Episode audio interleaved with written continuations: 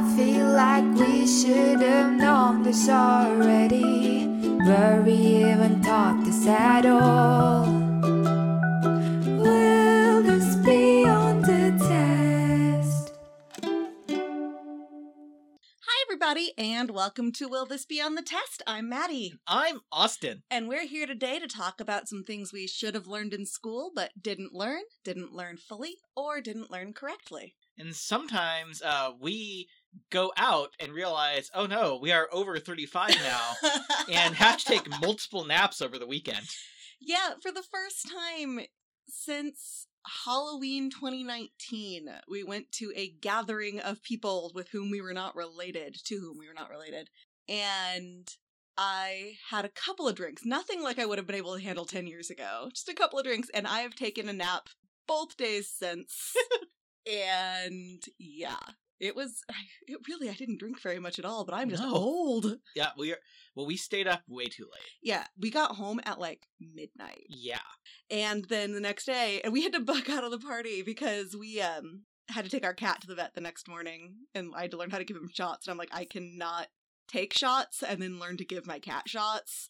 Also, I'm 35. I can do like one shot and then I'm down. So. Yeah. But yeah, we realized that we are staring down the edge of 40. Yeah, we're closer to 40 than we are. Somebody posted on Facebook today that the guy who played Grandpa Munster on The Munsters was 40. And I have not verified this. Oh. But I will say that at the start of I Love Lucy, Vivian Vance, who played Ethel, was 42. Okay, so we still have slim hopes. And Lucille Ball was 39 or 40. So it all means that her kid was born later in life. Like, I thought she was in her 20s on that show. But she was on. Vivian Vance, who played her, you know, much older landlady, was two years older than her. uh, William Frawley was 22 years older than Vivian Vance, though. And they hated each other. Really? Actively hated each other. Fun? Mostly, it started with her hating him, actually, more than anything else. She would he caught her smack talking him. uh, I've been thinking about doing an episode on Lucille Ball or the whole thing because she was really important. So, do you guys want to hear me talk about Lucille Ball or Dick Van Dyke? I've not talked about either of them yet, Is obsessed with old TV shows. and especially Dick Van Dyke. I love him so much. Uh, I've I highly recommend his first memoir, which is something like Still Dancing or something like that. Do the audiobook, he reads it. You get to hear Dick Van Dyke talk for like eight hours. It's awesome. Who goes first? I go first. All right. Okay, you ready? Mhm. So, in school, uh, we cover, like, Lincoln's assassination and JFK's assassination, like, a lot, to an extreme degree. But did you know that there were actually four total assassinations of American presidents? Maddie, on the spot, who were the other two American presidents who were assassinated in office? In office. Yeah.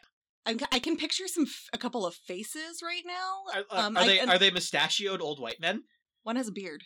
Um, Yeah, well, that what was no James Taylor was not one of them. No. Uh, Tyler James Tyler. I mean. Yeah. Uh, although one of his grandkids is still alive. yeah. Um, Garfield was not assassinated. I think he had an attempt. Was he assassinated? Yeah, Garfield was Okay, assassinated. Okay, so Garfield and my brain keeps saying Madison, but I know he wasn't assassinated. You were actually super close. It'd be McKinley. They- okay, it was an M. yeah, there's William McKinley, um, which I was I was thinking William Madison. I'm like that also doesn't Yeah. feel right. there's William McKinley who was assassinated by an anarchist. So I get like a C on this. Yeah, say? you get a C. You're close. I mean, and yeah, McKinley was by, and then also uh, James Garfield, or as I kept typing the entire time I was doing this, Andrew Garfield, who is who played Spider Spider Man. So I'm not talking about Spider Man, and if I do say Andrew Garfield instead of James Garfield, just like correct that in your head and don't assume that the worst of the Spider Men is out there. Okay, is he the worst because of him or because of the movies? I haven't seen Because of the movies, he was a fine Spider Man. It was just a bad movie. Yeah, I don't get why people are so against the ones that we that came out when we were in high school. I really They're Tobey Maguire, I loved them, and I still think they're good.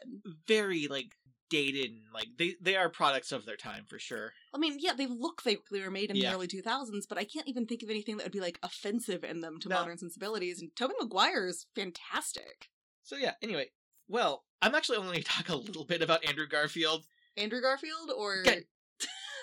Because we already talked a little about Andrew Garfield, who is in the upcoming Tick Tick Boom movie, Yeah. directed by Lin. I'm only going to talk a little bit about James Garfield because I'm his assassin Charles Guiteau is like way more interesting, and I'm going to talk about him for basically the entire episode. And it's not that Garfield was boring. Uh, he fought in, he fought for the Union in the Civil War. He had Uh, a big mustache, right? yeah. Yeah, okay. I was also picturing I was picturing beard and big mustache. Yeah. Two different people though. Uh, he had a surprise, like, come from behind primary victory against the sitting U.S. President, U.S. Grant. So he had like there's like big like political drama that was exciting and fun. And his platform was one of civil service reform, uh, basically like getting rid of cronyism and corruption in the government, uh, expanding education, and uh, expanding civil rights for African Americans. See why he was assassinated. Yeah. Wanting to have the country be less shitty. So yeah, he had a lot of good stuff he wanted to push through, but he didn't accomplish a ton before he was assassinated. He was like in office like six months ish, then got assassinated. Yeah. But like, so he was an interesting guy, a fun president. He did he wanted to do a lot of things, but he was assassinated. And Charles Guiteau, Guiteau is just so so so so very crazy. I just figured out why I remembered their like remembered kind of who they were. It's because of that President's song uh, by Jonathan Coulter. Jonathan Coulton, Yeah. Yeah. And also there was a musical about this too called Assassins. I'm kind of aware of Assass- Assassins. Actually, I've heard the soundtrack maybe twice. Yeah, so he just so he's so crazy. I have like no choice but to focus on him. Like I read one fact about him and it's like, okay, this is my podcast episode. And then I dove in and I kept finding more and more. Yeah, this And- is a problem Austin and I both had this week, so we'll be here for about six hours. Yeah. So uh, Charles Guiteau was born in 1841 in Illinois, and well, his childhood was difficult. By all accounts, his father was abusive and just a nasty person in general, and his mother died of psychosis when he was seven. So does that mean the dad murdered her? Murdered her, or she killed herself? Uh, she killed herself or just died of being sad. Because um, some sources said that it was postpartum psychosis, Oh, that's a very real thing. Yes. Yeah, but seeing how this was 18, 1848 and um, how also at the same time as I was reading this, Maddie was doing a dramatic reason of um, a dramatic reading of reasons women had been admitted to hospitals. so like I would take this cause of death with a grain of salt. Uh, so he was mostly raised by his older sister and eventually a stepmother when his dad remarried. Uh, he also probably had ADHD. Um, his brother recalled a story about his father offering Charles a dime if he could sit still for five minutes, which is like That's like a five, long ten- time. that's like- how depending on how old he is. it's like five ten bucks. And um, Charles did not collect that dime. to be clear, ADHD does not make you a murderer. They tried to No. argue that for one of the mass shooters a few years ago. ADHD does not make you a murderer. No, I have yet to kill anybody. so far she's come close. I said yet. Don't worry, with practice you'll get there. So when he was uh when Guiteau was 18, he had inherited some money and went to college in Ann Arbor, Michigan, but he was lonely and not doing well. And while he was there, he got into religion in a big way. And specifically the Oneida community, a utopian Christian society founded by John Humphrey Noyes in upstate New York. How do you spell that? O N E I D A. They make potato chips, I think. Uh no It's a potato chip company, I think. oh um I I hope not because after I tell you this you probably wouldn't want to eat their potato chips. I think it's a potato chip company. So yeah, uh, the founder, uh, John Noyes, described it as biblical communism. I mean, that sounds like a place that would make potato chips. So after reading about it, you know, Guiteau decided I'm going to join this society. So he traveled there to join them. And I should probably give you a little bit of background on the Oneida community.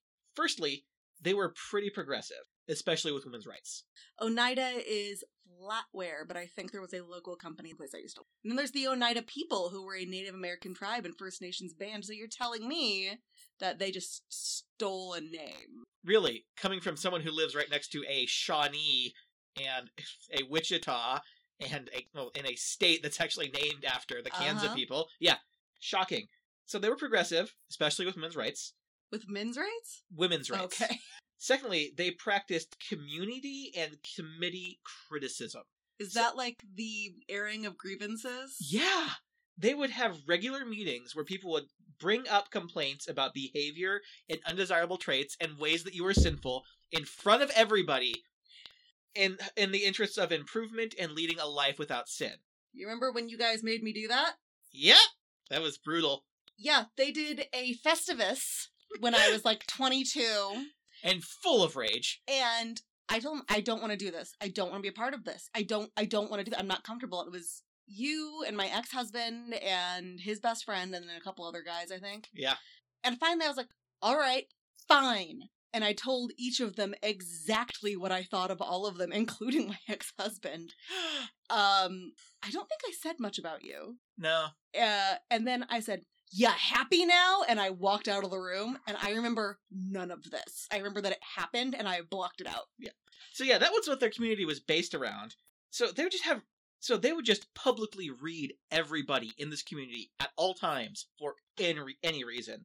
And they also had special committees where people who were just especially good at spilling the tea would just be up there to say, "Well, let me tell you about how you fucked up." So they were podcasters. Yeah. And so they would do this. This was how they were a community without sin. And thirdly, and this is probably the reason Guiteau joined this community, was that they practiced free love. Don't they always seem to do that in your stories? That's right. You thought I was going to be talking about a murder, but I go onto a sex cult tangent. This is not your first sex cult. I don't think it's even your second. Nope, I have done so many sex cults. It's like an early Christmas present I'm giving to all of you, but especially giving to me. Uh, you and your sex cults, man. One of these days, I'm gonna wake up and you're just gonna be gone because you joined one. I'm not to join one. I just like I just like hearing about them. I don't know how to respond to that. Yeah. So, uh, Oneida, as a community, they all had an open marriage. It was all consensual, and they kind of justified this all all by saying that there is a difference between am, um, amative, which is like you know I'm in love with you and I just want to have sex with you, love, and propagative love, where it's like, hey, we're going to have children, and they had a way of stopping unwanted pregnancy, and it was something else. Um, Is, is any of it from that whole episode I did on this? it was uh, something called male continence. Pulling out? Yeah, and, or it doesn't count as sex if the man does not ejaculate. Yeah. And but women could have as many orgasms as they wanted, and it was actually encouraged because they acknowledged that those existed back in like you know eighteen the eighteen fifties, eighteen sixties, I don't know what that word means. I don't know what you're talking about. Yeah. and so basically it was that sex comedy that Carrie Fisher tries to get Liz Lemon to write in Thirty Rock. Timely reference. So how did this future assassin do in this community? Not great. Everybody hated him. So he couldn't even get any in the sex cult. he couldn't get any in the sex cult. Um, they had a nickname for him, and it was Charles Get Out, which is the quality insult pun you would ax- absolutely expect from a polyamorous sex cult that spent their spare time just spitting out diss tracks about everybody around them. I'd even forgotten his last name sounded like that, and I liked it regardless. Yeah. So, uh, Guiteau uh, to try to write a newspaper for the community, which they already had a newspaper, try and get them to like him. It didn't work. Then he became increasingly mad about women not wanting to fuck him, and he just finally left the community and sued the founder multiple times for $6,000, claiming that he did work for this cult the entire time he was there that he was not paid for. Um, the these were quickly thrown out as frivolous lawsuits, and Guiteau's own father actually wrote a letter defending the founder of the sex cult, calling his son insane and deranged. At this point, you may be forming the impression that Guiteau was an early prototype of a modern incel, Yeah. and you would be right. So, after he, you know, was kicked out of a sex cult, he moved back to Illinois, became a lawyer and passed the bar exam, As incels do. got married to a librarian, and started a career as a bill collector. Uh, he pretty much just stole from his clients. He would go collect the, the money that was owed them and give them either none of it or just a portion of it and just kept doing this over and over again and there was no Yelp, so he got away with it. mm-hmm. Eventually, it all kind of caught up with him and people started going after him for all of the money he owed them. So he fled Illinois and went back to New York, where he and his wife got divorced in 1874 because he was an abusive asshole. And divorce was not common back then. No. Although Like- I did think I think there was like a reverse like curve. I think it got lower and then went back up. Uh, they were a little chiller about it in the 1800s, I think, than in like the. And now the divorce rate is actually pretty low because we're just not getting married. And for some reason, during this divorce, Guiteau hired a prostitute to sleep with him and then testify at the trial that he had been unfaithful as a way to embarrass his wife during the divorce proceedings. And she was like, cool, more things I can use against you. During this fling with the prostitute, Guiteau contracted syphilis. I was about to say, it's the Siffy, isn't it? My note says, wait for Maddie to finish laughing. It's the Siffy, the Siffy, which is making a comeback right now, guys, so uh, use a condom. Yep. Uh, Guiteau then published a religious text because nothing says pious man like syphilis. He also uh, plagiarized most of the book from the founder of Oneida.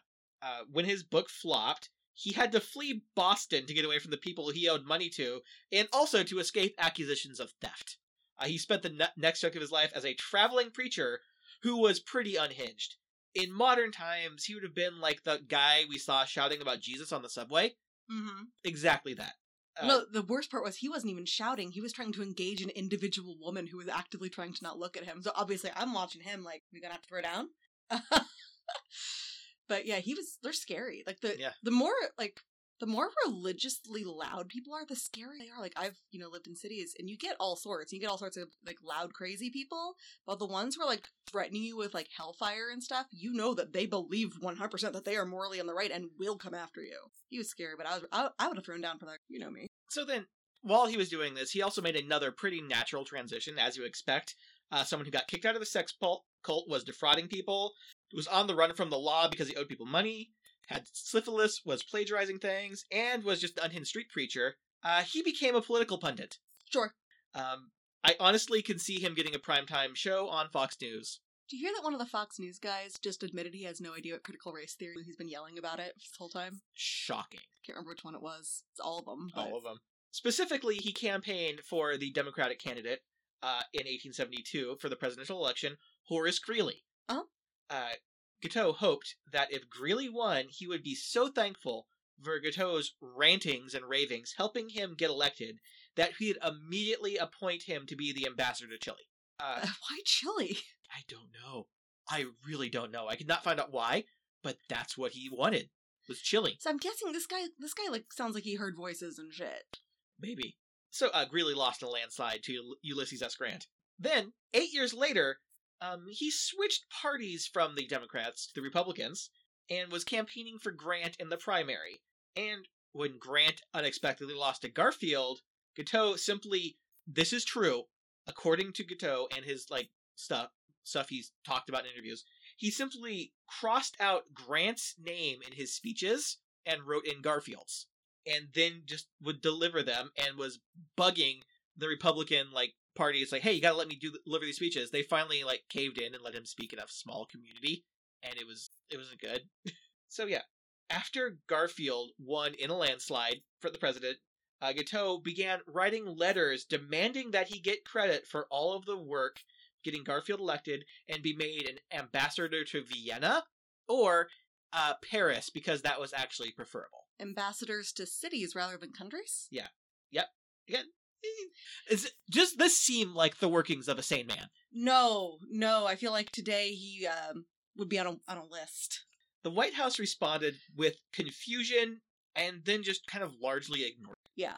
Uh, so Garfield just kind of bummed around DC with zero money and just kind of camped around in hotel lobbies, like borrowing their free stationery and going from boarding house to boarding house, not paying for things, just being kind of a generally disheveled bum without winter clothes in Washington D.C.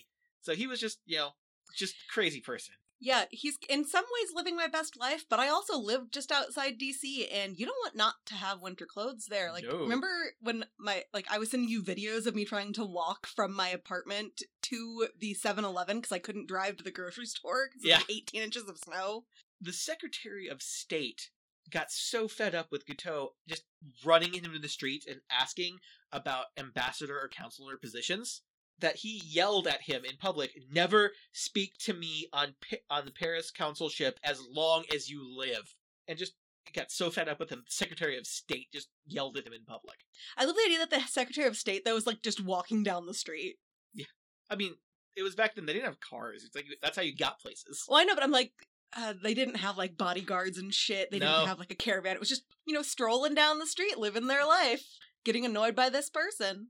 I heard a thing the other day that uh, the Secret Service came into being right after Abraham Lincoln's assassination. and it was not because of Lincoln's assassination. It, he had the paperwork on his desk and just hadn't signed it yet. That's I heard. I can't verify. I've not double checked, but That is it's one of those uh, history TikTokers I watch who I find fairly reliable. So yeah, so Guiteau, because he was not being made an ambassador, was convinced that Garfield was going to destroy the Republican Party, and the only way to save the party was to kill Garfield. He uh, briefly considered stabbing Garfield, but determined that the former soldier and generally like pretty buff Garfield would have beat the ever living shit out of him if he tried to do that. Mm-hmm. So he decided that he was going to have to shoot the president. He went out and purchased a pearl handled revolver with $15 he had to borrow from somebody. Would that? Did they know what they, he was buying with it? No, they did not know why he was buying it, but it's America. It's like, I'm It's buying probably just leave me the fuck alone money. Charles, Uh, get out. The reason he picked the pearl handle revolver was because he thought it would make a better museum piece once he had killed the president. Legit, my first thought was that sounds pretty. Yeah. So he was again. He th- still thinks he's the hero. So this is going to be like a museum piece that people will flock to to see the gun that this hero used to kill this tyrannical president who didn't want to make him an ambassador. And so on July second, eighteen eighty-one, Guiteau shot the president twice in the back at a Baltimore railroad station and declared, "Arthur is president now." Referring to Chester A. Arthur, not the art. So we went from Garfield the cat to Arthur the aardvark. Yep. Seriously, what a fucking coward! At least like in the back, you fucking Yeah, coward. And more importantly, he, uh, he figured this out because he read the president's schedule in the Mhm, newspaper. mhm. And Garfield was on his way to vacation with his sick wife on the Jersey Shore. Mm-hmm. Yeah, that was kind of how Sarah Jane Moore um she she followed the schedule. Yeah. Uh, it took 11 weeks for Garfield to die. Eleven weeks. 11 weeks. He had a long and painful battle with the resulting infection from being shot and not from the actual like bullet wounds themselves. That's like by modern standards, he could have probably survived. Oh, uh, modern doctors think he absolutely could have survived if they had uh, just left the bullet in place and not done anything to him. But they were digging around in him with like basically unwashed hands and dirty utensils. And like modern doc, if they had just used sanitized tools, modern doctors think he would have. Yeah. Um, you'll hear stories of people who got shot and still have the bullets in them, and it's not because they like. Sometimes because we can't get them out. Sometimes it's because we can't get them out and guarantee. You know, it's better to leave the bullet in. Sometimes it just makes things complicated later when you're Yeah. trying to go through airport security. Yeah, Garfield described the intense pain as being as like tiger claws raking down his body. Remember, this is like a fucking veteran who's Yeah. a badass, and Mhm. Uh, yeah. Also, the first residential air conditioning system was installed in the White House at this time as an attempt to relieve the fever afflicting the p- president because it was July in DC. yeah, And also, like, everyone around him was being affected by malaria from all the mosquitoes. So it was just a bad time in the White House. And this trial for Guiteau was an absolute. Uh, the defense tried to plead that Garfield, sorry, that yeah, the defense tried to plead that Guiteau was a narcissist, was insane, had always been insane, and had a deformed brain that made him insane. The prosecution argued that he was simply a deadbeat seeking fame. I kind of think he was both. He was a crazy deadbeat seeking fame. Guiteau fought with his defense the entire time, claiming that he was under direct control of God when he shot the president, a normal thing that sane people think all the time. yeah, yeah. He also argued that he was legally insane, but he was not actually insane. That's a real thing, actually. You can be legally insane but not actually mentally ill, and you can be mentally ill but not legally insane. and he was um and he thought it was insulting that people were calling him insane and would fight with his defense regularly about it Uh huh. but he loved all the attention he was getting and his bizarre behavior and just the fact that everybody hated him because he shot the president like made it so he just completely dominated the news. He loved every second he would curse at the judges the witnesses the prosecution his own defense team. He would take legal advice from the spectators in the courtroom. They would pass up notes to him telling him what to do and he'd do it. This sounds like what they're trying to avoid with the trial of a certain blonde woman whose children disappeared and then were found dead by saying that she needs to get um, some psychiatric help before she can be. This sounds like what they're trying to. he delivered his testimony in poem Perfect. Um, and in an interview with the New York Times, he demanded that they put a personal ad that um for a wife in there for him. and more importantly, uh, the way he described her was an elegant Christian lady of wealth, under 30, belonging to a first class family. You get any responses? No. Do I get to hear this poem? I tried to find his poems, and they're like not. I the one the excerpts I found were not like something you'd put on a podcast. It's just it's not funny.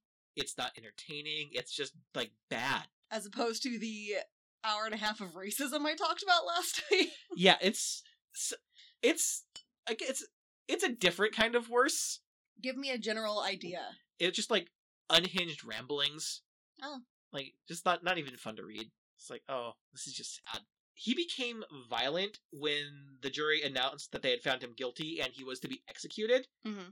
And so he actually had to be forcibly removed and sent to his cell by the guards. Mm-hmm. Uh, his insanity claims were dismissed because uh, because the judge determined that he knew he was breaking the law. He knew that shooting the president could kill him. He was and he was aware of the potential action, the potential consequences for his actions. So even though he was insane, he was competent to stand trial. Exactly. Legally insane versus mentally ill are not the same Yeah. thing. Uh, he was hanged on June 30th, 1882, and was really mad that the now president Chester A. Arthur had not pardoned him. He said it was the basest ingratitude because uh, the only reason you're president is because of me, and you're not pardoning me for this. Yeah, I can't think of any vice presidents who became president due to this who were like, yes. I mean, I know that they think that Kennedy's assassination was partly planned by him. And I do think that there is some sketch, sketch shit that went around with Kennedy's, and I think more people knew ahead of time than will let on. I don't think he was like, let me be president, I'll plan this. Yeah, but even he still loved the attention while he was getting, even as he was being executed. He actually danced his way to the gallows. And his final words were he delivered a poem he wrote in prison called I Am Going to the Lordy. And he delivered it in a high, childish, sing song voice. And he had requested an orchestra to play while he delivered it, but his request was denied. Uh huh. Uh, they made parts of his poems into a song in the musical Assassins, which a bunch of presidential assassins and attempted assassins all try and coach Sarah Jane Moore on how to do it. That's Yep. the plot. Yep. Actually, that's, I think part of how I came across her is I was kind of just, because there was a show, a place nearby at one point that was doing assassins, and I kind of got curious. And I was like, why am I not hearing about these women ones? Uh, the only song I remember from it is the guy who uh, was was going after president to impress Jodie Foster. That's the only of Yeah. my head. So his butt, his body was studied to see if he in fact did have a brain normality that made him crazy, and his brain is cataloged in the Mutter Museum, the same one I talked about from the uh, Doctor Mutter episode. Uh huh. So they just have his brain in a fucking jar of alcohol on a shelf in their wet specimens room. Were they able to find any abnormalities with it? Because like in, mental illness does sometimes come with physical abnormalities, and It- also if he was if his dad was abusive, there could be physical trauma. All the stuff I read about his brain didn't mention anything about them finding abnormalities. I figured they would have if they did. Well, yeah, and also it's been so long now that they probably can't safely remove it to look further No. with the new technology. So yeah, his it's sitting it's sitting in a room in a jar. It's not on general display. You actually need special permission to go see the brain, and it's just sitting. Uh, the journalist I was reading who saw it, so it's like yeah, it's just on like this bottom shelf. They had to reach down, pull him up. Uh, they they call him Charlie. The rest of him is allegedly buried under his childhood home in Illinois, where his ghost has been spotted. Of course. I couldn't find anything to verify this. Do And there's- people live in that house? Yeah. Well, they live where it was. Yeah, kind of like on that episode of Mhm. Kindred Spirits where people live Yeah. on my family's land and we're haunting Also, them. there is they've also spotted his ghost in a town in Wisconsin that he lived in briefly, where like the house is still standing in this like abandoned ghost town. So yeah, that was um that was Charles Guiteau. Uh, what? You know, it's very, very sad, especially if you put it in the context of even today, he probably would have made it this far. Yeah. Like, because Oh once, he, God, once he you hit 18, sorry, you can be as big of a, like, until you actually commit a violent act. yeah, he would have he would have definitely had a podcast. You know, maybe that'd be better. He'd be able to just get his views out into the world and hopefully no one would listen to him, but we haven't seen that with certain uh, Spotify podcasters. Nope. Not we love you Spotify. We do not love this podcaster. Oh no. So, are you ready for questions? Will male continence be on the test? No. Will the will uh, President Garfield fighting for civil rights in 1880 be on the test? It will be a footnote. Will using your interview with the New York Times as a personal ad be on the test? I mean, when you got actually get to do your interview ne- uh, about what God, what was it? Uh, Wendigos. Yeah. When you do that, I'm plan- I'm expecting you to use it as a personal ad as well. But for what? It's like I, I guess we do have that desk we want to get rid of. yeah. Like- if anybody wants a really heavy desk that we will make you carry downstairs yourself, I because will- I, I will- physically can't help. I will help you carry it, but you've got to get. It's like it's free if you if you arrange transport. Yeah, so um, that's our tr- that's our personal ad for the day. If anybody wants a big ass desk in Kansas that you have to carry downstairs around a corner and outside on some cement, because and I'll sit there and I'll give moral support because I physically cannot help. Yeah. So wow, okay, cool. I guess yeah, that will be on the test because that's just great advice. And look at that, yeah. we just sold a free desk. And will the importance of washing your hands if you want to do surgery be on the test? We have a whole episode that they can go back to and study for it with. Yeah, this was like the nexus of so many things we've talked about. Oh yeah, some similar stuff's coming up in my episode today. Ooh. My topic. It's it's my episode now, bitch. My episode. No, I've been kicked off the show. We're not doing bad. I'm, I'm just seeing how long you talked this time. I can't see it. Uh, we're at thirty six. Ah, man, I was hoping you went long this time because it wouldn't be me. No, it's gonna be you. It's gonna be you. Yeah, we started this. Uh, I think we've mentioned this on the show. I have a seven p.m. time, um, and I think my body knew that even though we hit not daylight savings time, which we also have a whole episode on, um, it just moved myself to seven, and so we started recording exactly at seven. And at seven o'clock every day, my brain goes into I'm going to talk about this topic mode, and it, the topic changes. And today is one of those topics, actually. Yeah, And I think was- I've mentioned it on the podcast before. we have for sure. This was going to be my Halloween episode, but then Claudette got in the news, and I wanted to make sure Claudette Colvin got covered because honestly, she's more important than a lot of things. The, although I will say this is also incredibly important, just in a very different way. So this is something I initially researched because someone was being an asshole on the internet, as uh, actually a lot of my topics come from. and that's also most of her seven o'clock rantings come from someone being an asshole on the internet. or being stupid on the internet, or being wrong on the internet. This one was being an asshole because I. You've heard me complain about true crime groups on here. I love true crime podcasts. I'm in several amazing true crime groups. I am no longer in this one because they ticked me off. Um, somebody posted a cutting board that they got that had Jeffrey Dahmer on it, and it said something insulting about Jeffrey Dahmer on it. And I'm like, you get to stab Jeffrey Dahmer every day. Like th- to me, this all makes sense. People are like, you're glorifying Jeffrey Dahmer. I'm like, by stabbing him every day? It's like, I mean, it's not my taste, but sure. Neither were people.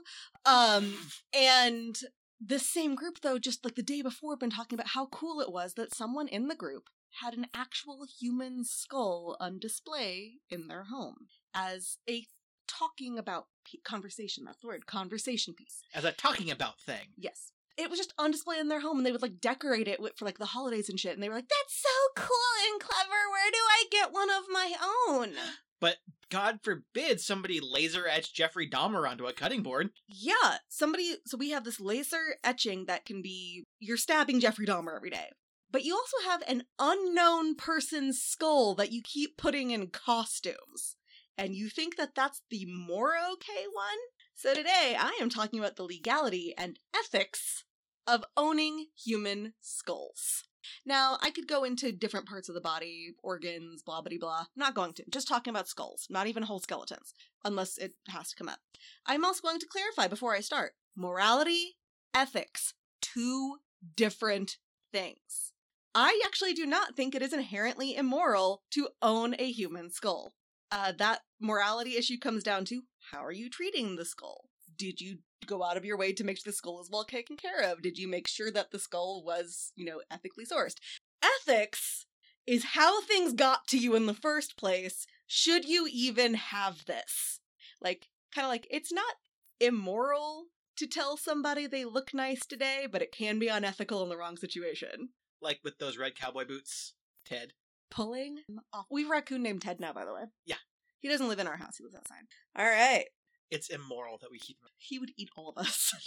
so, before you die, it doesn't matter if you're healthy or unhealthy right now. It doesn't matter if you're young or old. Before you die, you should create at least two very important legal documents, one of which is your will, one of which is your advance directive. Your advance directive tells people what you want done medically in the case that you are incapacitated, things like your do not resuscitate order. But it also includes what you want done with your organs and your body, because your will may not be immediately found, or it can take a while to get through the red tape.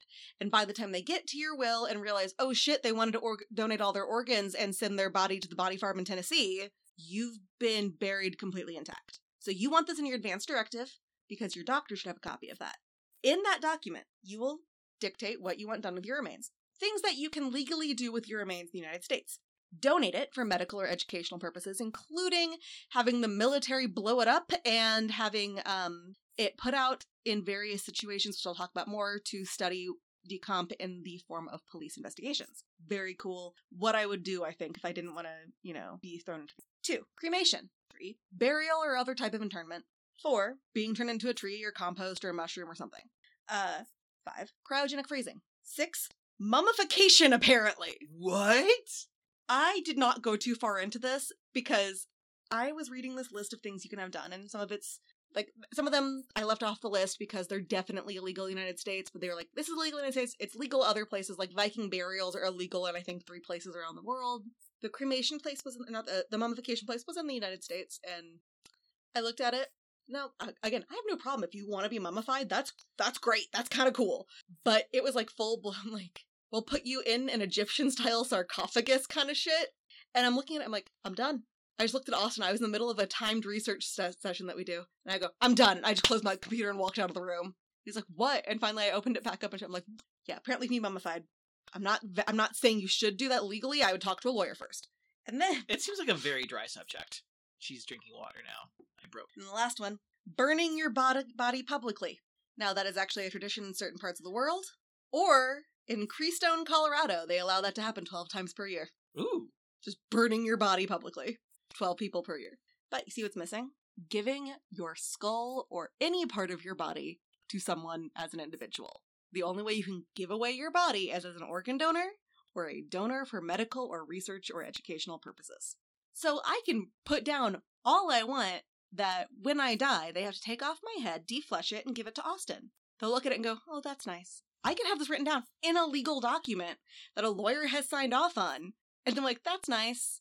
Well, okay, before you get too mad at me for this, it is strictly for the purpose of making her into a puppet so I can have the most horrifying children's story times ever. so the reasons it's not on there. First of all, morticians generally don't know how to remove a head from a body because that is a the opposite of what they're supposed to do. They can put one back on in a way that will look relatively natural if um, if it's possible to. They don't have the tools or the training to remove a head from the body because they shouldn't. now, forensics uh, experts do. They can do this. They can. They will, you know, take the body apart to look for things.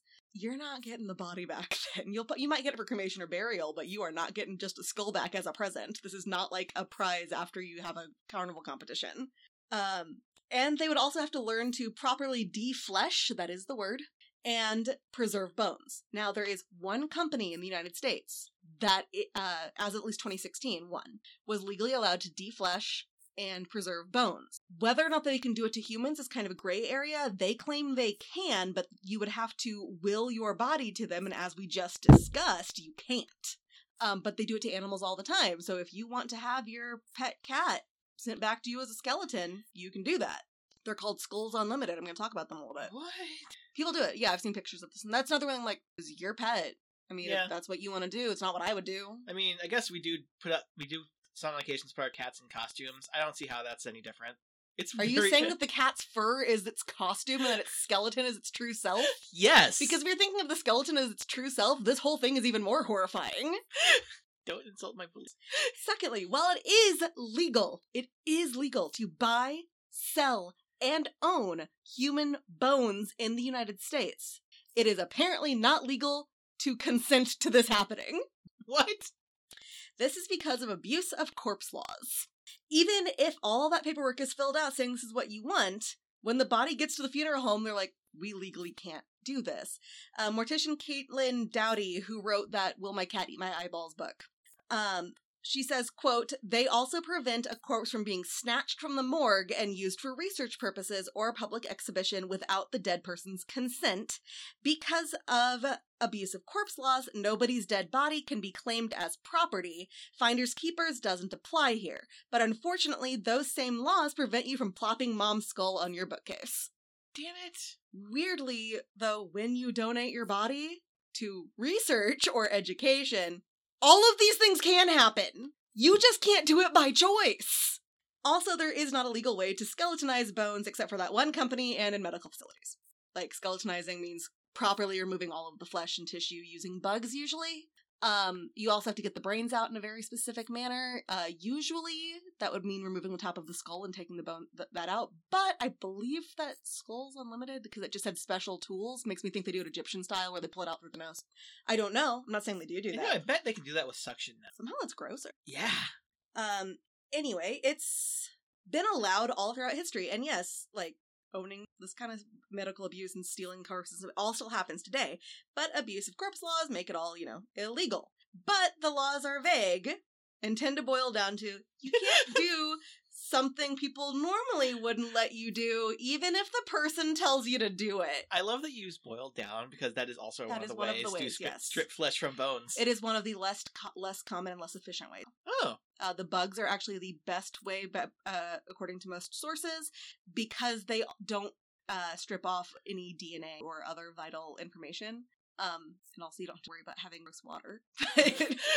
so basically, abuse of corpse laws boil down to you can't do anything that a normal person wouldn't. Uh, there was one that was like that a that a functioning family wouldn't find offensive or something. And they're like, we don't know what that means. We just know that people in general are icked out by decapitating your loved ones, so we can't do it. It is also illegal as per the permits issued to the state, which are called burial and transit permits. It says what will happen with a given body, and the individual laws say that you often can't do anything other than bury, cremate, or donate the body. Uh, like, they have to get special permits every time they transport a body from the funeral home to the burial ground. The state has to know exactly what you plan to do. So we're tracking all of this. If you got a dead person who's going to get buried or cremated, we are tracking it every step of the way. If you're doing anything else, we are not tracking it every step of the way. Anyway, so if it's illegal to give your body to someone, but we know people have human body parts on display in their homes, where the fuck do they come from? the bones fairy. Well, we're gonna talk about some enough legal ways. First of all, it is 100% illegal to purchase or sell Native American bones, period. You cannot own them, period. If you find out that bones you have in your possession are Native American bones, it is your legal and ethical and frankly moral obligation to send them back to where they belong with their tribes so they can be appropriately buried or whatever their tribe does. That is the one group of people in the United States that it is illegal to own the bones of. Throughout the world, there are other groups that it is illegal to own the bones of. I think there are probably some specific legislation throughout the states. There are only three states that really expressly prohibit it in general. Believe it or not, two of them are in the South. Huh. Um, Human Parts, which is a writer on Medium, said their primary rule for themselves as a bone collector, um, they call it studying osteology, is to leave any sale the moment something starts to feel sketchy. What part of this is not sketchy? That's the question. Like again, I don't think it's inherently immoral to have these bones, but you have to be aware of the ethics that how you of how you came into possession of them.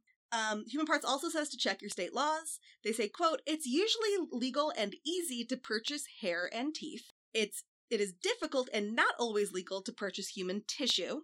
It's never legal to purchase the bones of Native Americans and some other indigenous cultures.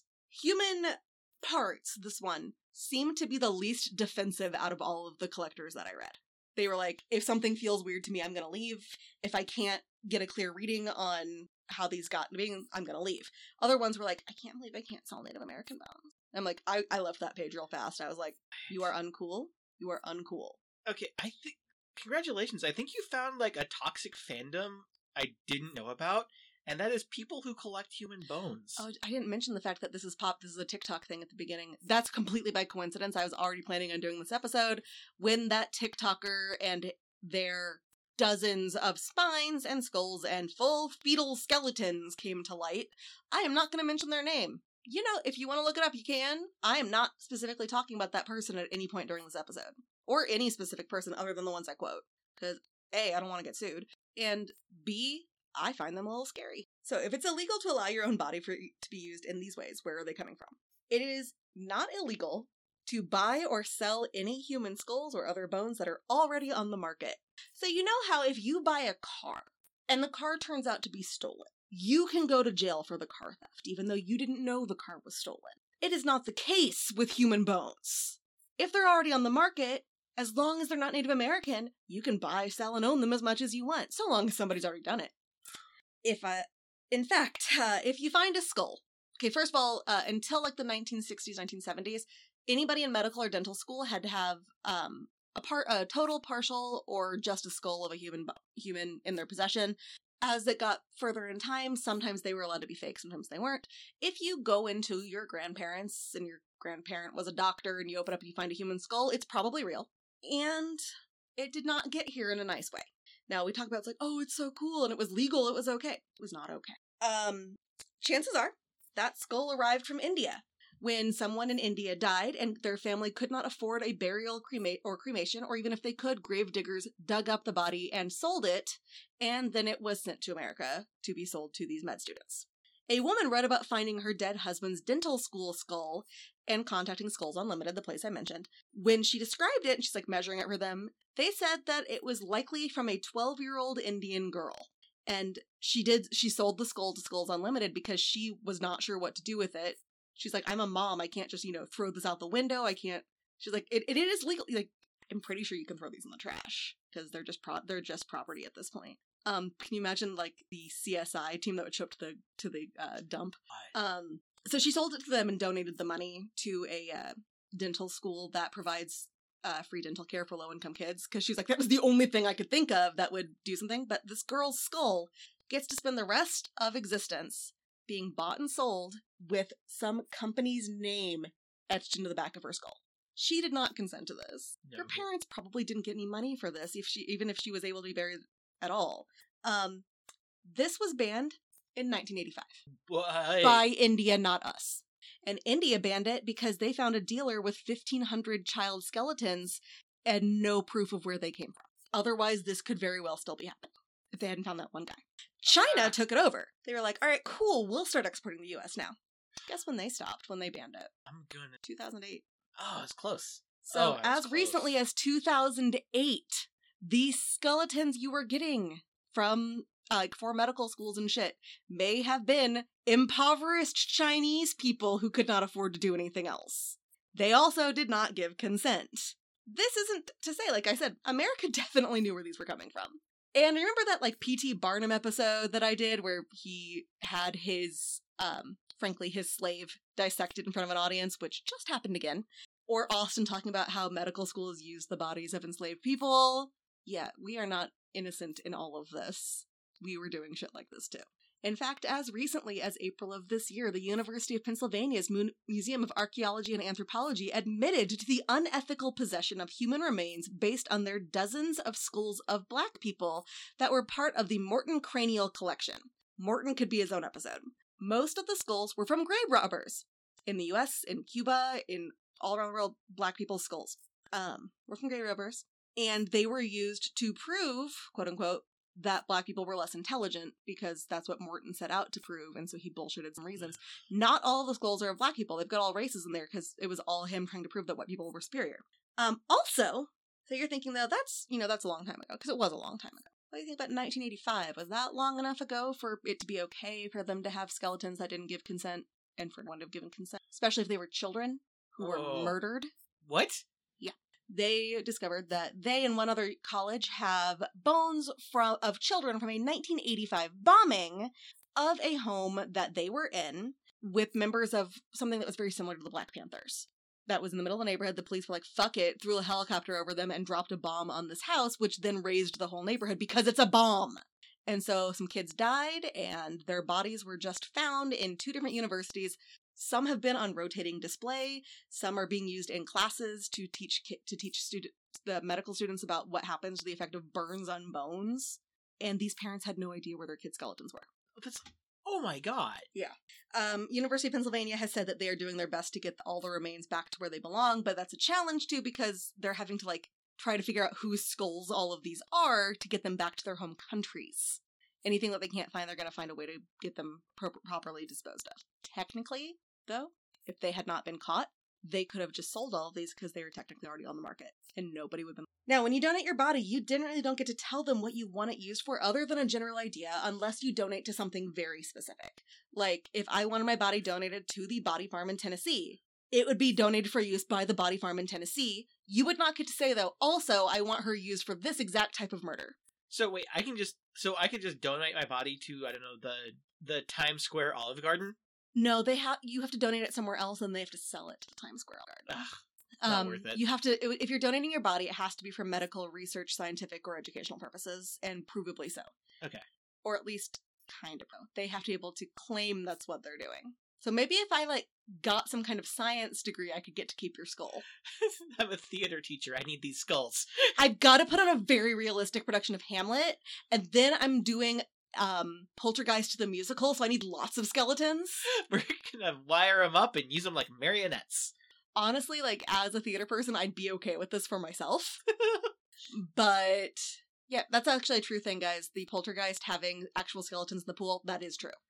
Because that was a they couldn't was- make realistic enough skeletons yet. It was also cheaper. Yeah. And the poor actresses that were down there didn't know they were real.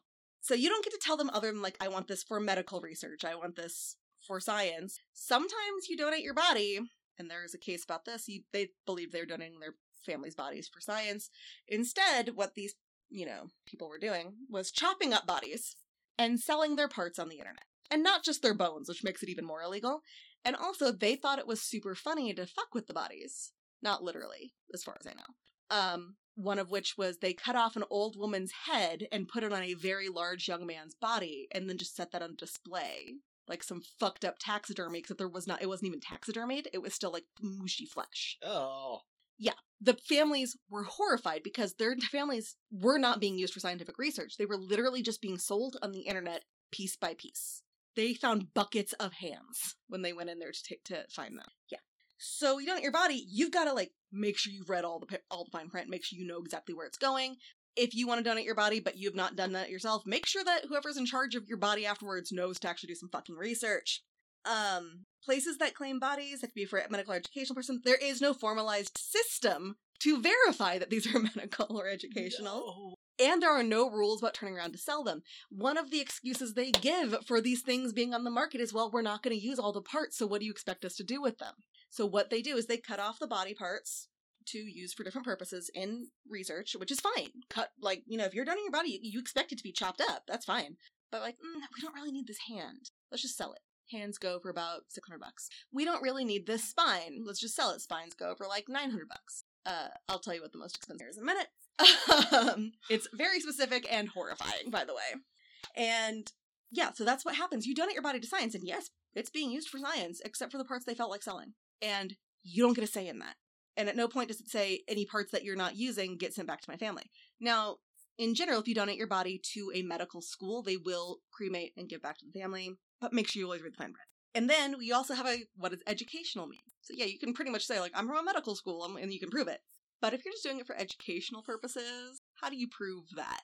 And that is how we recently ended up with a news story about a family who discovered their grandfather, who had donated his body to science, was on display at a sideshow and was dissected for an audience that paid 500 bucks a piece to be there. And the only reason the family found out is because an undercover reporter went to watch and the dude still had the toe tag on and he jotted down the name. Contacted the family and they were like, "Excuse me? Technically it was being used for educational purposes." Ugh. but they might have a reasonable lawsuit against the middleman here is my thought It's like this is for educational purposes. I'm doing a story time. he referred it to it as an educational performance which does make it educational he was like bill nye the science guy except scary as shit um and then we also have the other way I, I didn't really know where to put this but this has just been baffling me there was a guy who found a skull outside of his house and instead of being like oh shit this is a skull i should call the police he went wow what a great conversation piece and put it on his mantle with sunglasses on for about a year. And then his son came over and he's like, Hey dad, what's that? He's like, Oh, it's a skull. I found it outside. And his son was like, Excuse me? You didn't call the cops? No, isn't it cool? No, it is not cool. It's not cool, dad. They called the cops. It was a man who'd been missing for eight years and had been murdered. Oh my god. And I don't understand. Okay, like, I guess technically it was on the market and it was his property because it was on his property.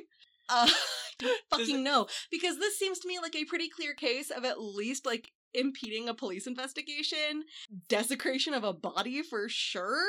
Like, if I gave you my skull, feel free to put fucking sunglasses on it, but this guy, this poor dead guy, he didn't say, please put me on a mantle, and they've never found the rest of his body. They're pretty sure who murdered the person who murdered him was dead by the time they found out about this. And they're pretty sure it was one of the relatives. So, then there are the big questions about whether or not they can be sold online, since no one's vetting anything in those cases. Usually, um, like the person I actually trusted, who is is the collector in this, said that they will not buy online because they can't get a read on anything. Like, there's not a lot of documentation that comes with these things. There should be. There's not. But they're like, at least when I'm doing a face to face transaction, I can see how shady this person seems. Online, you have no idea. eBay did allow it. Hundreds of skulls went through eBay until eBay found out about it and they were like, oh shit, we don't have that against our terms of service. They shut it all down. And then I believe you can now sell antique skulls, not new ones. There is no definition of antique. then Facebook. What about vintage? When I'm ta- when I'm talking about skulls, there is no there is no definition of anything. Uh, Facebook between 2015 and 2016 sold a shit ton of body parts, and I actually believe it is still not against their terms of service, but they will take it down if it's reported. Uh, ranging from $36 for a bottle of eyelashes to the most expensive one, $8,000 for a Peruvian mummified fetus. Regular fetuses from the States cost $1,700. I'm like, I'm sorry, what? Where are you getting Excuse these me? Peruvian? Mu- oh, and the second most Peru, expensive. obviously. The second most expensive were those Peruvian elongated heads. There is no way those were ethically sourced. No. But if they're already on the market, it's considered legal and ethical uh, by legal standards. Uh, they were also selling organs, and I'm pretty sure that's just baseline illegal. Hearts were like really cheap. Huh. And today, a lot are sold or advertised via TikTok. Now, there are legitimate doctors on there who are showing bones. Who are like, look at this bone. Let me tell you about this bone. Isn't this cool? Then there are ones who are like, and they, and they can be yours for the low price of $4,000 for this fetus. It's like, where did you get a fucking fetus? Did the fetus consent? Did the mother consent? Did you go dumpster diving at a Planned Parenthood? What are you doing? Where are you getting fetuses? The rest of it, fine. I can see how this was on the market. I can see how, where did you get the fetuses? So you can buy, sell, and own modern human skulls so long as they're already on the market, unless you're in a medical profession, in which case you can pretty much just get them, and the law turns its back to a lot of things if you're already a doctor or a researcher, including skeletonizing. Because technically, like, Yeah, because I'm I'm I'm assuming like museums and places like that. museums actually- also they have to do it for like specimens. Like they have to they're not supposed to it's a weird weird complicated thing where basically yeah you like you can own them but you can't do anything with them but the law just turns the other way for a lot of this and i'd also be willing to bet a lot of it comes into the country already taken care of um so consent consent's a big thing here common refrain in those true crime groups that were mad about ted bundy but not about the skull love to say that consent needs to be freely and enthusiastically given and can be revoked at any time, which I do absolutely agree with, both in terms of sex and in terms of like how many shots you're going to go to party, and in terms, well, you can't really revoke consent once you're already dead, but at least you got freely and enthusiastically given for whatever you're going to do. if you've got a really like that's what you need. so we need a Ouija board so we can ask these skulls. No, I'll tell you, like I said earlier, I don't think it's inherently immoral to own a human skull. And I'll tell you, too, I would much rather have a human skull in my house than an animal skull because if I'm going to get haunted, at least I can talk to the ghost about what's up if it's a human. So the question then becomes Does consent have an expiration date? So let's say, sure, you're pissed off. You're like, these bodies that are donated to science that are being used unethically, and then once they're done using them, they get sold to randos on the internet because that is what's happening. It is the medical schools and shit that are selling these. I don't think I made that clear. I don't think I made that clear. The research facilities, even, not, not the just shady, sketchy ones who are selling body parts claiming to be an educational facility, the actual medical, scientific research and educational facilities are selling these. Once this college is done with this body, if there was not someone to claim the body, or if they signed off to not claim the body, or if there was nothing about that, they just sell it. And They, all, they might cremate it, but they often sell it in it because it brings a lot of money in. Human skeletons are not cheap. You can get like upwards of ten thousand dollars for a whole body, and more and less depending on what's going on. So yeah, these are actual legitimate places that are selling them. This is not just sketchy sketches in the back alleys with jackets full of fingers. God. Yeah. So just to be clear, these are legally being sold by the places you donated them to, even if you openly, willingly donated to this place. Also, oh, some of the bodies too. We've got donor bodies that go to these research facilities, and still today, we have bodies that are just unclaimed, unidentified remains that go to research facilities. So they get a body, they try to get identified, doesn't get identified. Cool, donated to the medical school now. No idea who this person is, no idea how you can dispose of the body. And then after that, let's say, you know, 10 years from now, somebody goes on NamUs and is like, oh shit, that's my cousin who went missing. And you're like, hey, NamUs, that's my cousin. They're like, oh, well, we're pretty sure his skull is in Philadelphia, but we think his left foot's in Atlanta because it got sold off. Sorry. Now, NamUs is not in charge of any of this. NamUs is actually a really Yeah. great organization. NamUs is how you can find like missing people and stuff. I get excited and then I accidentally hit my screen and it scrolls to the place. All right. So, now let's say you gave consent to be buried. You're buried. You're just chilling down on the ground. Time goes by, and then you get dug up.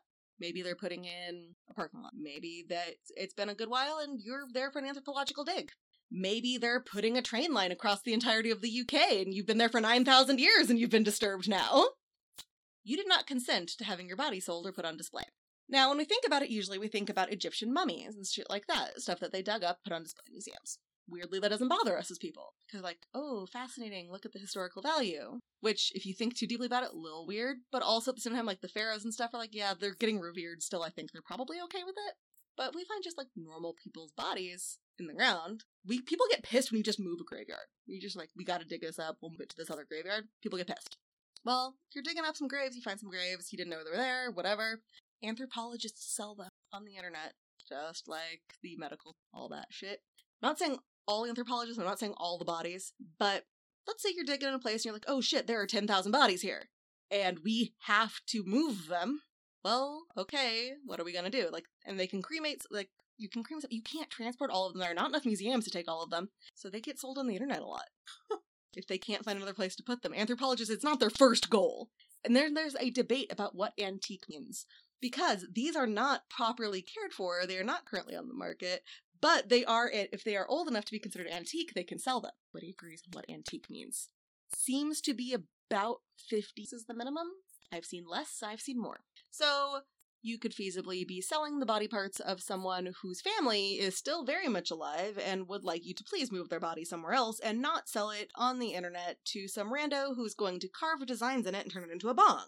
Admittedly, though, the anthropologists seem a little more dedicated to making sure it goes to the right people.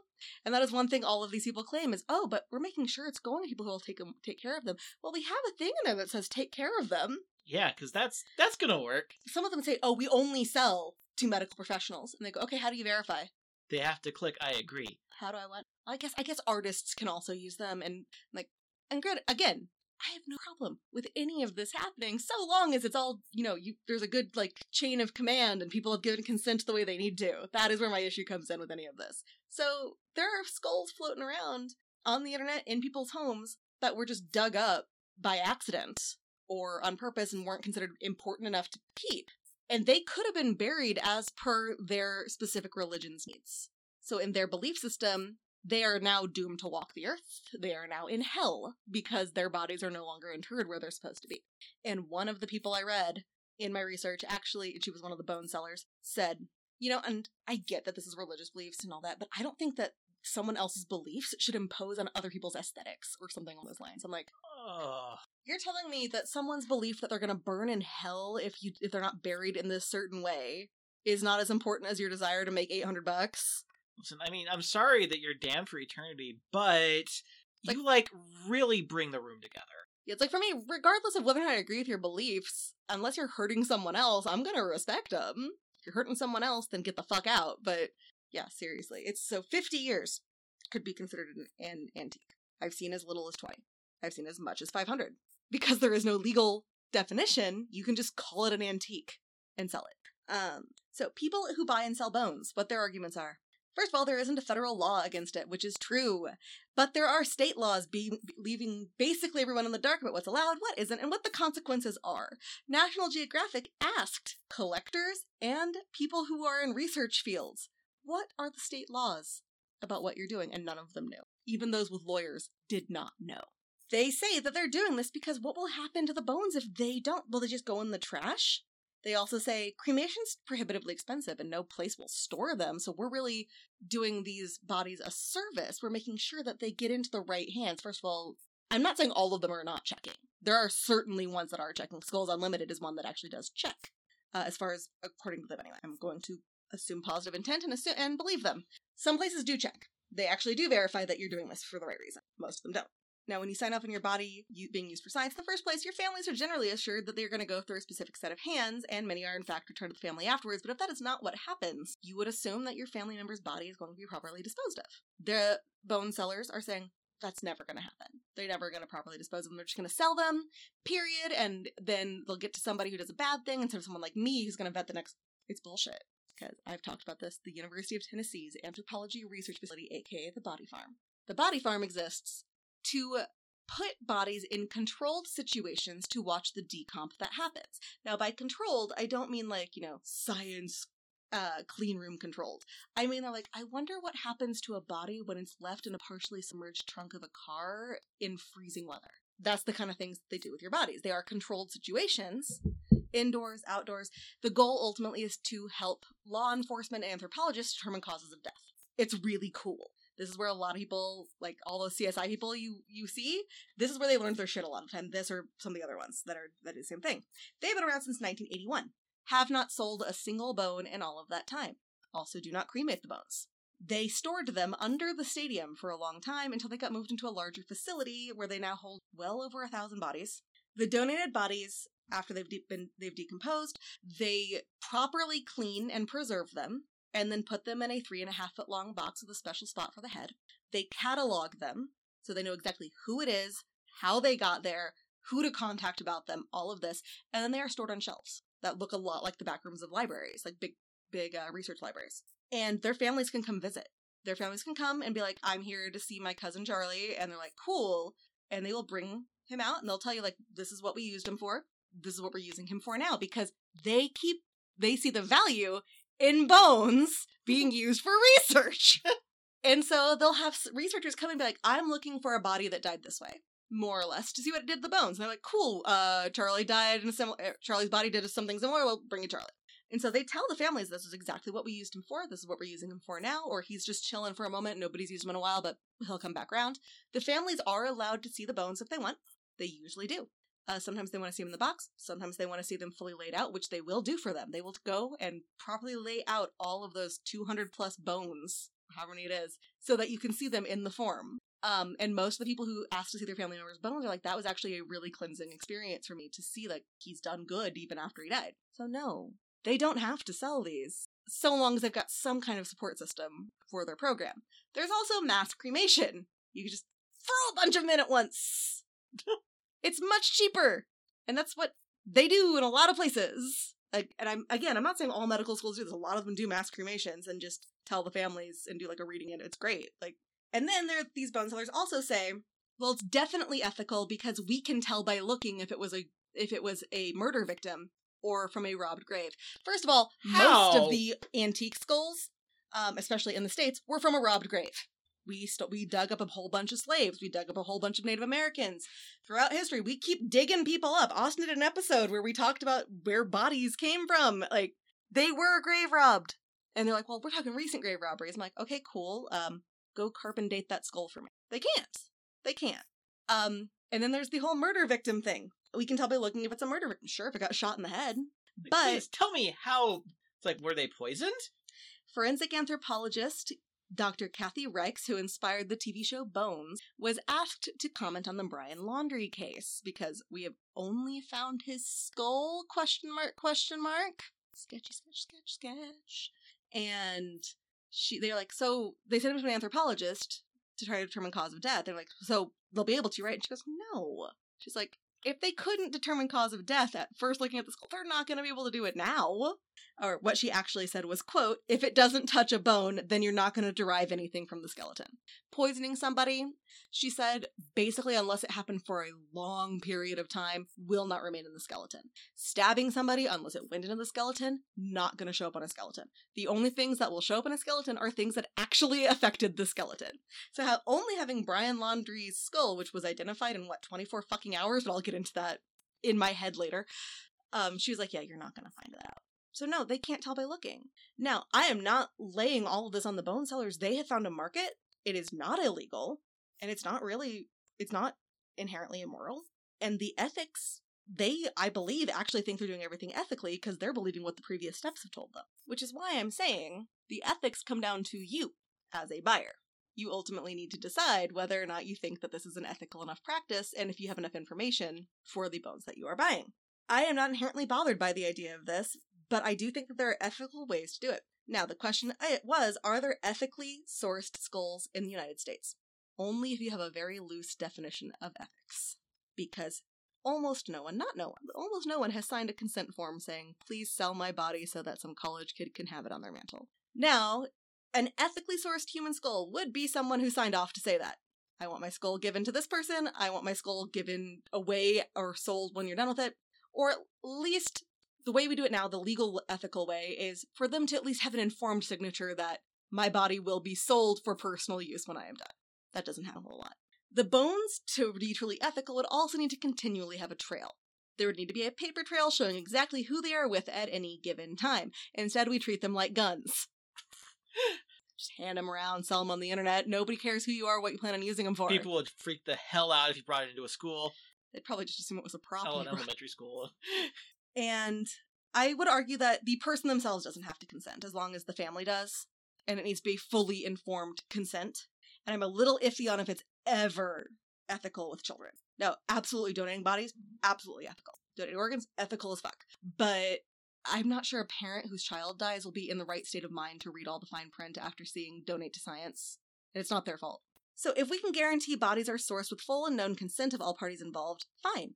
If we can't, you simply can't know if the body was someone who knew this was going to happen to them.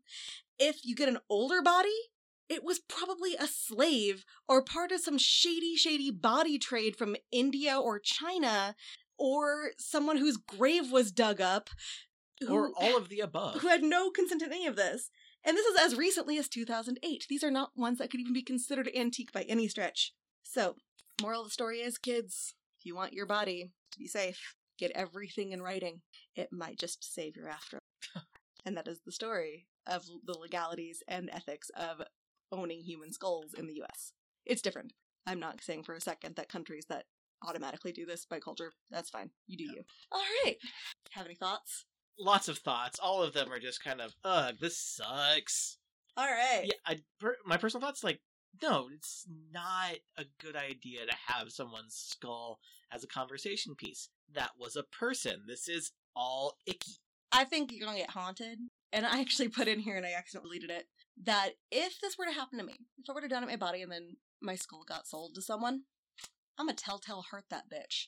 I didn't consent to you owning my head, so I will just telltale heart them until they go crazy. But then I won't have a heart, so I'll probably have to telltale teeth ch- chatter at them, which is even That's, scary. that's so much scarier. because I won't have teeth by then because I won't ground them down from all of my, you know, jaw clenching. Uh, so, yeah, it is legal to own skulls in general. Whether or not it's ethical is kind of a judgment call on your part.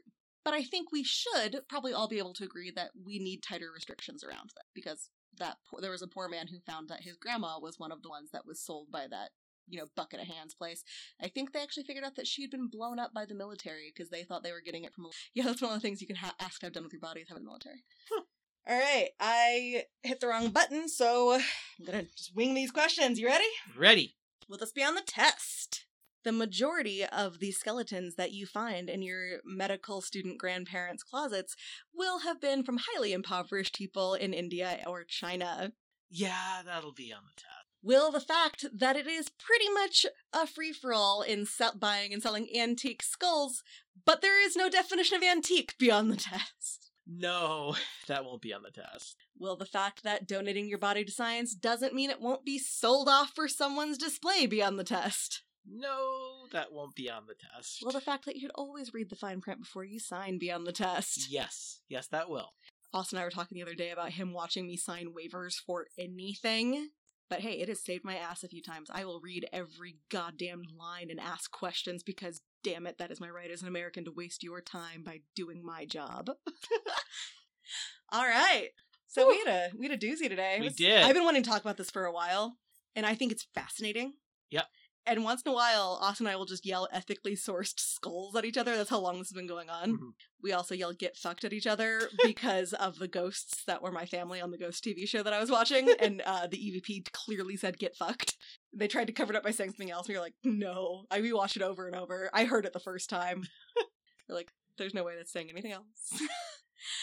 um, where can people find us? Well, they can find us on Facebook at facebook.com slash on the test pod, on Twitter at on the test pod, on Instagram at on the test pod, and our website on the testpod.com. You cannot find us resting on top of your mantelpiece because, god damn it, we will haunt you. Yeah.